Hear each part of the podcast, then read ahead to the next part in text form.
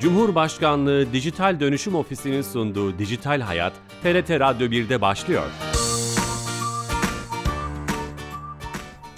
Herkese merhaba, ben Bilal Eren. Teknoloji ve dijitalleşmenin hayatlarımıza etkilerini her hafta bir başka konuyla ele aldığımız programımıza, Dijital Hayat programımıza hoş geldiniz. 433 haftadır kulaklarınıza misafir olduğumuz programımızda bu cuma son bir buçuk iki senedir özellikle metropoller, metropollerde, büyük kentlerde yıkıcı bir sorun olarak ortaya çıkan emlak fiyatlarındaki yükselişte çevrim içi emlak platformlarının, ilan sitelerinin rolünü, etkisini konuşacağız. Çok değerli bir konuğumuz var. Rentrovi kurucu ortağı İsmail Baş Bey, bey beyefendi bizimle beraber. İsmail Bey hoş geldiniz. Merhabalar, hoş bulduk Bilal Bey. Öncelikle davetiniz için çok teşekkür ediyorum. E, tüm dinleyicileri de selamlıyorum. Ben Rent Novi'nin kurucu ortaklarından İsmail Baş. Evet, dediğiniz gibi çok önemli bir konuya deni- Hoş geldiniz. değineceğiz. Bu, bu önemli konuyu konuşacağız ama öncesinde her hafta olduğu gibi kamunun hizmetlerini dijitalleştirerek bizlere sunan Türkiye Gov.tr'den bir hizmet, hizmeti Dijital Türkiye'den Ayşe Torun'dan dinleyeceğiz. Ayşe Hanım telefon attığımızda. Ayşe Hanım. Bilal Bey iyi yayınlar. Hoş geldiniz yayınımıza. Teşekkür ederim. Söz sizde efendim. Ee, Bilal Bey e, bugün size e, Yargıtay Başkanlığından yeni iki adet hizmetten bahsetmek istiyorum. Lütfen. Biliyorsunuz ülke olarak e, önemli bir seçim süreci atlattık. Seçim süreciyle beraber öncesinde ve sonrasında tabii siyasi partilerin çalışmaları oldukça ön plandaydı. Hala da öyle. Devlet kapısı olarak siyasi parti üyeliklerine ilişkin e, üyelik iptalleri ve üyelik sorgulama hizmetleri E-Devlet kapısında sunulmaktaydı. E, bu kapsamda bu hafta yeni iki hizmetimiz var. Bunlar da siyasi partilerde farklı görevlerde alan kişilere yönelik olarak siyasi parti görevlerini sorgulama ve iptal etme istekleri durumunda iptal etmelerine yönelik bir hizmet. Hı hı. E, bu hizmetlerin e, sorgulamalarını e, kurucu üyeliklerle ilgili sorgulama ve iptal işlemlerini ve buna benzer tüm işlemleri artık kişiler e-devlet kapısında bulabiliyorlar. Muhteşem. Eskiden üyelik e, giriş çıkışı mümkündü. Şimdi artık evet. direkt e, siyasi parti görev alan insanlar da internet üzerinden, e-devlet üzerinden e, bu işlemleri gerçekleştirebilecek anladığım kadarıyla. Aynen öyle Bilal'cim. Emeklerinize sağlık. Teşekkür ediyoruz. İyi yayınlar diliyorum. Çok teşekkürler. Sağ olun. Dijital Türkiye ekibinden Ayşe Torun'la beraberdik. Ee, yeni katılan dinleyicilerimiz vardı Dijital Hayat programımıza. Rentrovi kurucu ortağı İsmail Baş beyefendi ile beraberiz. Stüdyo konuğumuz çok yıkıcı bir konu konu konumuz var dedim. Ne demek bu? Her birimiz işte satın almada, e, satarken bir gayrimenkulü, kiralarken, karşılaştırırken, değerlendirirken kullandığımız ilan siteleri, emlak siteleri var. Bir buçuk iki senedir de müthiş bir yıkıcı bir gündem yaşıyor yapıyoruz. Meselenin ortasından başlamak istiyorum ama şunu soracağım ilk önce. Tamamen tırnak içinde e, bir fotoğraf çekmek için, analiz yapmak için e, bu çevrim içi ilan ve emlak sitelerinin olumlu olumsuz yanlarını e, e, bir şey yapalım mı? Analiz edip de öyle girelim mi konuya? Mesela olumlu yanları neler? Sizce ki işin içinde olan biri olarak Tabii. soruyorum. Olumsuz yanları, etkileri neler? Etkileri yani yanları demeyelim de etkileri, gördüğümüz etkiler. Tabii son zamanlarda insanların en büyük sorunlarından birisi belki eleştirilerinden birisi yükselen fiyatlar. Hem konut satışları hem de kiralama alanda. Haliyle insanlar da doğal olarak soruyor. Bunun sebebi neler? Bunun sebebi çevrim içi platformlar mı yoksa bunun dışında gerçekleşen olaylar mı? Hep bir onlara beraber bakalım. Hmm. Tabii e, online e, emlak platformları bu fiyatların yükselişini tetikliyor. Ama sadece bu platformlar değil bunların yanında yabancılara hem konut satışı hem e, kiralamanın yapılması, tüm dünyada olduğu gibi Türkiye'de de enflasyonun olması, son zamanlarda baktığımızda birçok yatırım aracı zarar ederken gayrimenkul kazandırıyor. Yine insanların hani şu anda en güvenli liman olarak görmesi. e, tabii bunlara bakarken e, her alanda olduğu gibi online dünya artık dijital bir dünyada yaşıyoruz. İnsanlar tüm ihtiyaçlarını dijital platformlarda, mobil uygulamalarda gel, e, gidermek istiyor. Zamanın ruhuna uygun evet, olarak. Yani evet. çağımızın ruhuna uygun olarak haliyle insanlarda çünkü günümüz insanın en büyük sorunlarından birisi nedir? Zaman. Zaman. Zamanı iyi yönetmek için nedir? Bir dijitalleşme. teknolojiler. Evet, evet. Tabii bunda her sektörde, her alanda olduğu gibi bir olumlu bir olumsuz evet yönleri var. Örneğin bir e, çevrim içi online platformunun e, bir vatandaşa ya da işte bir insana yararı neler olur? Oturduğu yerden bakıp bir fiyat karşılaştırması, hızlı bir şekilde erişim, bilgi edinme, ondan sonra e, takip etme. Bunlar ciddi bir şekilde hatta bundan sonra bu hız daha da artacak ve devlet de bunu destekliyor. Örneğin mesela kira kontratının bundan sonra e-devlet üzerine yapılması gibi. Belki Son ilerleyen süreçlerde şey destekliyorum kesinlikle. İlerleyen süreçlerde belki artık tapulara bile gitmemize gerek kalmayacak. Bunlar aslında olumlu şeyler. Tabii olumsuz tarafı ne bunların? Olumsuz tarafı ne? Çünkü insanın elinde olan her şey bir şekilde manipüle edilebiliyor. Olumsuz tarafları e, nedir? Bunlar spekülatif e, ilanlar, e, piyasayı yukarı çeken e, ilanlar. Mesela örnek vermem gerekirse bir ev sahibi hem kiralık hem satılıkta örneğin bir fiyat koyuyor. Bir fiyat belirliyor. Sonra komşusu bakıyor onun üzerine. Bunlar hepsi işte profesyonellikten uzak sadece duygusal olarak eklenmiş. Ondan sonra derken fiyat ne oluyor? Hem fiyat yükseliyor hem de bu da aslında ülkede yine bir enflasyona sebebiyet veriyor. Sebebiyet veriyor. Yüksek fiyata bakıyor insanlar. Ölçüt olarak ona bakıyor. Bu fiyat buysa ben de buraya çıkabilirim diyor değil mi? Örneklerden tabii, bir tabii, tanesi. Tabii tabii. Bazen hani hatta o tarz evler ilanlar bile olmayabiliyor. Sahte bir ilan yayınlanıyor. Olta ilanlar mı diyorlar onlara? Evet evet olta ilanlar ya da işte aradığınız. Bu yok var bu, bu ev yok ama şu var bakar evet, mısınız? Evet, Emlakçılar mı yapıyor onu genelde? Bunu e, çoğunluk emlakçı e, yani içinde. emlakçı demeyelim de çünkü orada da gerçekten işini gayet iyi yapmak isteyen yapan gayrimenkul ofisleri var. Hmm. E, işte bazı e, yani tabiri caizse merdiven altı dediğimiz herhangi bir profesyonelliği bulunmayan belki bir yetki belgesi bulunmayan çünkü artık e, hepsinde yetki belgesi de zorunlu. Onlar olmayan işte bu tarz e, bilgileri yiyip işte e, müşteriyi e, kendisine çekip sonra farklı bir telefonlaşayım bir, yeter evet onunla. bir telefonlaşayım e, gelsin ofisimi ziyaret etsin muhakkak başka bir ev sunarım artık biraz da hmm. ikna gücüne güveniyorsa. Son zamanlarda bunu çok duydum kira, çünkü. Kira Mükerrer iki defa koymuş mesela. Aynı ev farklı açılardan fotoğrafını koymuş. Kimseyi kötülemek için söylemiyoruz. Var olanın fotoğrafını çekmeye çalışıyoruz. Farklı açılardan fotoğrafını koymuş. Evet, Başka şeylerde de oluyor bu araçlarda vesaire. Tabii. İki tane ilan mükerrer veya dediğiniz gibi o ev öyle bir ev yok veya kiralanmış ama ilan duruyor hala. Olta ilan mı diyorlar onlara? Dolayısıyla evet. bu tip şeyler çoğaldı anladığım ee, kadarıyla. Bunlar elbette çoğaldı. Onun dışında yine tamamen sahte ilanlar dediğimiz bu en çok kiralama alanda oluyor. Benzer yerde e, bir daire paylaşılıyor. Fiyatı çok çok uygun. Karşıdaki kişi kendisinin hani karşı tarafın güvenini kazanmak için ben doktorum avukatım. Ee, işte şu kadar bir ödeme gönderin. Orayı yarın gelip Oo. imzalayalım.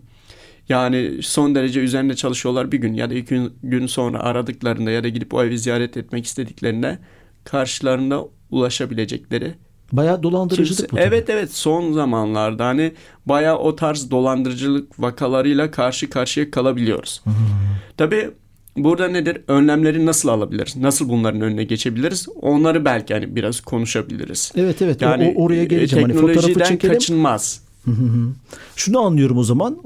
Bu kadar hani alt alta sıraladığımız zaman e, o emlak siteleri, ilan siteleri çevrim içi. evet bu şu an metropollerde yaşadığımız özellikle ülkemizde son bir buçuk iki senede bir pay sahibiler. Evet. Bu payın ne kadar büyüklükte olduğunu tabi bilmiyoruz ama e, söylediğiniz enflasyon, e, işte göçmenler, e, gayrimenkulün değerli olması gibi emlak sitelerin dışında gelişen tırnak tabii. içindeki şeylerin yanına artı olarak emlak sitelerindeki yaşanan bu bahsettiğiniz olumsuzluklar da bunu ek, ekleniyor. Tabii. Yani fiyatların yükselmesinde artı bir neden oluyor. Bunu çektikten sonra hani rolü var mı sorusunun cevabını da almış olduk. Şimdi e, e, en güzel yanı bunlara çözüm olarak ne yapılabilir? Sizin hem bu konuda bir tecrübeniz var deneyim olarak hı hı. ki sözünüzden bağımsız ben bu özgüven için de teşekkür ederim. Hani buraya gelip bunları açık yürekle konuşmak. Çünkü işin içinde olan birisiniz sektörün içinde. Hani dünyayı da görüyorsunuz. Örneğin Batı'da, Amerika'da, işte Batı Avrupa ülkelerinde veya herhangi bir örnek alınacak ülkelerde bu konuda neler var? Türkiye'de neler yapılması lazım? Örneğin işte bu fiyatların yükselmesini engellemek için, sahtecilik, dolandırıcılığı engellemek için, mükerrer olta ilanları engellemek için. Hı hı. Ben Çok uzun bir soru sordum. Evet, evet ben teşekkür ediyorum. İnsanların en temel üç ihtiyacından birisi barınma son derece önemli. Çünkü belli bir süreden sonra fiyatlar arttığında artık belki insanlar e, daha ucuz bir şehre, daha farklı bir şehre ya da farklı ülke bile değiştirebiliyor sadece bu yüzden. O yüzden hani vatandaşın erişilebilir şekilde hem kiralama hem satın alma son son son derece önemli. Ee, tabii Batı'da, Avrupa'da, Amerika'da bununla ilgili önlemler alınıyor. Örneğin işte devlet tarafından yapılan konutlarından tutun da işte belli yerlerde kirayı sabit tutmaya yönelik işte ya da kısa dönemli mesela kiralama alanında konuşursak kısa dönemli yapılan yerlerde mesela haftalık günlük orada sınırlamalar getirip sadece o bölgelerde bir ay ve üstü yapılacak şekilde bu Barcelona'da New York'ta uygulanıyor. Bu tarz önlemler alınabilir. Hukuk yoluyla değil mi? Tabii hukuksal tamamen hukuksal vatandaşı korumaya yönelik. ya da işte yabancılara konut satışı ile ilgili çeşitli yine kısıtlamalar getirilebilir. Bunların dışında özellikle e, gayrimenkul alanı Türkiye'de çok e, büyük bir sektör ama henüz istenilen yerde değil profesyonellik alanında. Bununla ilgili eğitimler, bununla ilgili devlet tarafından yenilikler, bununla ilgili dijitalleşme ve devlet kontrolünden olması gerekiyor. Örneğin nasıl olması gerekiyor? Tüm emlak gayrimenkul ofislerine hani bu işi yap, yapanlara yönelik belge, eğitimler verip Bizde Son, yok mu şu an? Emlakçılar. Şu anda aslında bizde var. Bizde var. Ama tam olarak uygulanmıyor. Uygulamada yani, mı sorun var? Evet uygulamakta sorun yaşıyoruz. Nasıl sorun var? Yani bunu denetleme mekanizması mı yok? Denetleme mekan, mekanizması eksik denetleme mekanizması eksik. Bundan sonra hani e, bu taraf biraz daha hani üzerine gidilirse, biraz daha kontrol altına alınırsa eminim ki çok daha iyi sonuçlar elde edebileceğiz. Bunun dışında mesela Batı Avrupa'da yine konut satışını söyledik ya. Haliyle herkes malını en yüksekten hem kira hem satmak ister. Ama o tarafta da nedir? Belli bir piyasa var ve bu piyasa yani kontrol altında da almak gerekiyor. Mesela Peki, ilan siteleri, evet onu ilan siteleri mesela e, Batı Avrupa'da ve Amerika'da mülk sahipleri ne evlerini tek başlarına kira verebilir ne de satış yapabilir. Çok önemli. Evet. Yani ben bir ilan sitesinde kişisel hesap açıp evimi ilana veremem. Evet. Sitenin altyapısı, teknik altyapısı buna izin vermez. Evet, evet, evet. Böyle özellikle hani e, kiralamada hani kısa dönemli kiralamalar değil diğerlerini kastediyorum satışta da.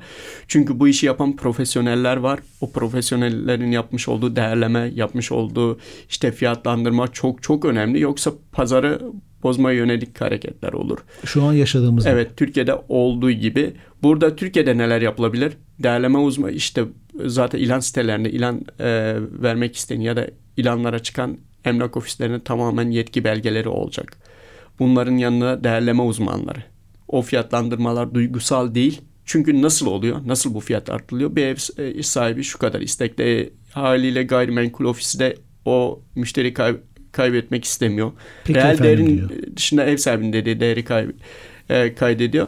Ya da işte o değerden çıkıyor. Ama bir değerleme hani devlet tarafından ya da işte emlak e, odaları var. Öyle bir yaptırım getirdiği zaman o fiyatlandırmayı değerleme uzmanları reel değeri üzerine çıkılacak ve ona göre belgeler olunacak. Bu, fiyatta, Bu değerleme uzmanı emlakçının bünyesinde çalışan biri mi yoksa ilan sitesinin, emlak sitesinin bünyesinde mi? Apayrı bir kurum Aslında değerleme uzmanı diye bir alan var. Apayrı yani değerleme, gayrimenkul Me, değerleme uzmanları. Yani. Evet. Onların belgeleri var. O belge olmadan o değerleme Çok de yapılmıyor. Iyiymiş bu belgeye sahip kişiler tarafından yapılacak ve yarın öbür gün bu e, fiyatları hani düzenlemeye yönelik bir yanlış bir harekete bulunduğu zaman belki belgeleri iptal edilip yaptırımları olacak. O işte. Emlak e, şirketine ya da gayrimenkul ofisine yaptırımlar olacak. O zaman nedir? Gerçek bir değerleme olacak. Çünkü dediğim gibi bazen ev sahipleri yüksek fiyattan vereyim derken aslında bazen evleri satılamıyor ya da çok yüksek Çok satıcı olabilir. Fiyattan... Adamın 10 tane evi vardır. 11.yi evet. koyacaktır. İhtiyacı yoktur. Yüksekten bekler ama o yüksekteki rakam belirleyici bir dinamik olmuş oluyor. Tabii çevredeki insanlar da e, hani ona bakıyor. Artık Tabii. bir uzmanın görüşüne değil. E, karşımdaki insan bu kadar fiyat istediyse benim evim ondan daha iyi. Ben niye bu kadar çok fiyat do- istemeyeyim? Doğal bir refleks. E, haliyle bu ne yapıyor? Fiyatı yükseltiyor. E, bunun da önüne geçmek için dediğim gibi bir profesyonel aracılar yani gayrimenkul uzmanları, değerleme uzmanları ve bunları platformlara entegre edip bunlar da devlet üzerinden ya da işte devletin atadığı e, şirketler tarafından denetlenip bu şekilde ilerlemesi hem vatandaş için daha sağlıklı olacaktır. Hem de işte bir e, kayıp yani çünkü bu bunu yapan birçok insan aslında e, vergi kaybına da sebebiyet veriyor. Çünkü Tabii. profesyonel yapmadığından dolayı e, vergi de ödemiyor, şey de yapamıyor. Ama böyle bir şeffaflık geldiğinde hem vatandaş için çok iyi olacaktır hem de devlet tarafından. Peki bunu teknik olarak yapmak zor mu? Bugün var olan ülkemizdeki emlak siteleri, işte Amerika'dan örnek verdiniz. Herhalde bu hı. örnek verdiğiniz ülke, ülke Amerika. Evet. Bu teknik altyapıyı devlet kontrolünde mi? Örneğin fiyat aralığı belli olduğu için yazılımda siz oraya ilan verirken o değerleri aşıp ilan veremeyeceksiniz. İlanı reddedecek yani. Çevrim içi ilana girmeyecek. Herhalde altyapıyı öyle düzenlediler. Ya şöyle olur. Değerleme uzmanları olur. O değerleme uzmanlarının yaptığı değerleme. E, e, mülk sahibi mülkünü kendisi oraya yayınlamayacak bir aracı. Ya da işte yarın öbür gün bir tok satıcı diyorsunuz ya o oraya ilan veremeyecek. Çünkü sebebi ne? Adam diyor ki yani ben evi evin değeri örneğin satılık olarak 5 milyonsa 7-8 milyon giremeyecek. Şunu Değeri neyse o evet. kiralamada da benzer. Hani orada işte ben şansımı deneyeyim ya tutarsa Sistem gibi değil. bunu kabul etmiyor ama yani ilan sitesi de bu söylediğiniz yaptırımlara ve kurallara uygun bir yazılımla ortaya çıktığı için e, siz e, Tabii burada... biraz ilan siteleri de orada e, hani bir yaptırım yapmaktan ziyade hani serbe yani piyasaya pek fazla hani karışmak istemiyorlar. İlan, Çünkü onların evet. da biraz e, işine sanırım geliyor. işine geliyor. Çünkü ne kadar çok ilan olursa ne kadar çok ilan kalırsa daha fazla reklam üzerinde gelirleri olduğundan dolayı ya da işte orada çeşitli dopingler uygulanıyor. Onlar ne yapıyor? Yine hani ne kadar bir ilan e, sitelerinde ne kadar uzun kalırsa o kadar onların da işine geliyor diyebilirim. O yüzden bu bahsettiğimiz yıkıcı sorunların umurunda olmuyor yani. Umurunda olmaması da belki doğal çünkü iş modelleri çok Ona... ilan olması, o ilanlar uzun süre orada kalması gibi modelleri olduğu için demek ki bu modelden aslında biraz vaz mı geçmek gerekiyor? Yani Türkiye'deki emlak sitelerinin iş modelleriyle işte bu bahsettiğiniz başarılı uygulamaların Batı Avrupa ve Amerika'daki iş modelleri arasında bir fark mı var? Onlar ya, nasıl kazanıyorlar? Bu kadar kontrolden sonra ilan sayıları düşecektir diye düşünüyorum. Ya şöyle şöyle ilan evet belli bir kontrolden sonra illaki yani e, çünkü bazen e, ilan sitelerine ciddi bir şekilde fake ilanlar ya da işte tok satıcılar var. Düşecek ama e, nedir orada günün sonunda yapılan tüm şeyler e, vatandaşın yararına çoğuna hitap edecek şekilde geliştirilmeli. Sadece belli bir kesime belli bir e, şirkete belli bir zümreye değil de toplumun yararına olacak adımlar atılmalı ve orada da hani e, devletin düzenleyeceği bir şekilde olaya el atıp orada düzenlemeler yapıp vatandaşın hani artık bu barınma sorununu en azından bir nebze olsun çözülmüş olacak diye düşünüyorum. Burada bu hemen siz düzenleme deyince Haziran 2022'de aslında böyle bir hı hı. çalışma yapılmış ve yürürlüğe girmiş internet ortamındaki gayrimenkul ilanlarına ilişkin düzenleme. Ben hı tabii programa çalışırken bu düzenlemeyi biraz araştırmaya çalıştım. Sizin gibi bilmem mümkün değil. E, bu arada yeni katılan dinleyicilerimiz vardı. Tekrar etmekte fayda görüyorum. E, bu yıkıcı etkinin kira barınma ile ilgili emlak fiyatlarında yükselişin e, emlak siteleri tarafındaki rolünü etkisini konuşuyoruz. Rentrovi kurucu ortağı İsmail Baş'la beraber sohbetimiz devam ediyor. Bu yasal düzenleme sonuç getirmedi mi? Maddeleri neydi? Bu söylediğiniz hassasiyetler yok muydu? Yani bu e, yapılan düzenlemeler hem e, gayrimenkul ofislerinin belge bir belgesi olduktan sonra hani e, bu işi yapabileceklerini, ilanlara çıkacaklarını tabii katkıları oldu. Profesyonelleşme adına ya da işte e, bu fiyatlandırma, fiyatlandırmalar yüksek yapıldığı zaman ya da işte yanıltıcı olduğu zaman yaptırımlar uygulanacak diye.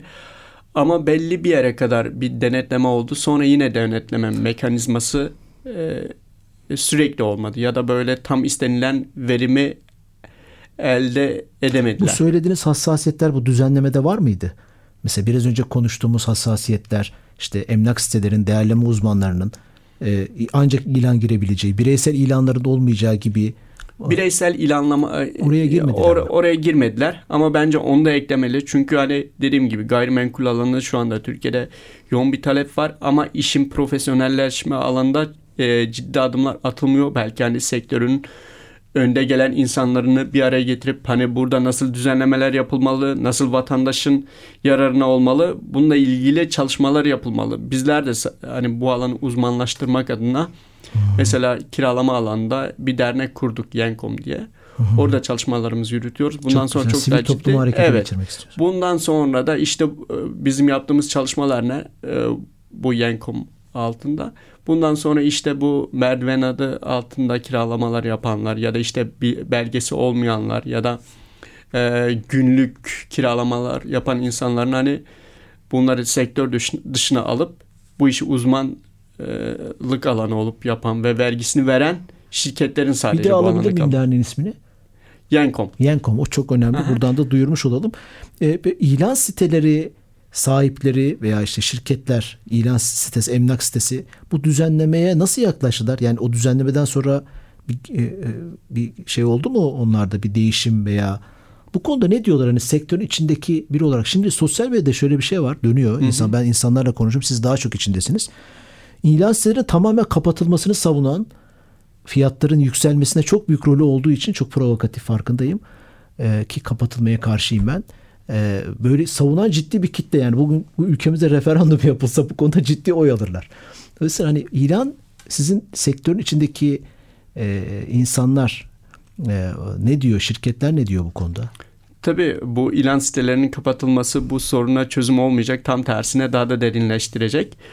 Ee, kapatmak yerine hani bunu hep beraber sektörün önde gelen insanları işte toplanıp işte vatandaşların karşılaştığı sorunlar neler? Bunların hmm. nasıl çözüm, nasıl daha şeffaflaşabiliriz? Nasıl daha iyi hizmet e, sunabiliriz? İşte bu e, gayri resmi olan ilanlar ya da işte bu provokatif ilanlar, olmayan sahte ilanlar bunların önüne nasıl geçebiliriz? Bunlarla ilgili çalışmalar yürütebiliriz. Böyle bir evet. gündem var mı şu an şirketlerin gündeminde? Yani şu, şu anda... An bir de mesela bunu bir soru e, son iki dakikaya da girdik. Şu an tekelleşme de olduğunu görüyorum. Bir ilan sitesi var. Hani o ilan sitesinde aslında konutların büyük ilanların orada. Böyle de bir şey şey yapıyor musunuz? Yani yani bağlantılı şöyle şöyle tabii e, bu alanda tekelleşen baya bir büyüyen hatta e, yani neredeyse 20 senedir bu alanda olan e, ilan sitesi ya da siteleri var. Bunlar ciddi bir şekilde evet büyük bir güce sahipler. Çünkü e, neredeyse dünyaca ünlü bir iki e, işte web arama motorundan sonra bir iki şeyden sonra en çok insanların ziyaret ettiği Aynen. uygulama diyebiliriz. Tabii bunların da etkileri var. Hani etkileri var ama tamamen e, yüzde yüz işte evlerin kira fiyatlarının yükselmesi ya da satışların yükselmesi onlara bağlamak da doğru olmaz. Ama dediğim gibi hep beraber bir araya toplanıp buna nasıl bir çözüm Çok üretebiliriz? Hem özel toplum, sektör hem devlet. Sivil toplum bu anlamda iyi yapmışsınız dernek olarak. Ama süremizin sonuna geldik. Ağzınıza sağlık. Özgüveniniz için de teşekkür ederim. Bu konuyu ben, konuştuğunuz ben sektör içinden biri olarak. Teşekkür ediyorum. Böylesine önemli bir konu için bir araya geldiğimizden dolayı dinleyicilere de ayrıca teşekkür, teşekkür ederim. Bu programımızın kaydını yardım, yarından itibaren YouTube ve podcast kanallarımızda bulabilirsiniz. Haftaya yeni bir konu ve konukla beraber olacağız. İyi hafta sonları. Hoşçakalın.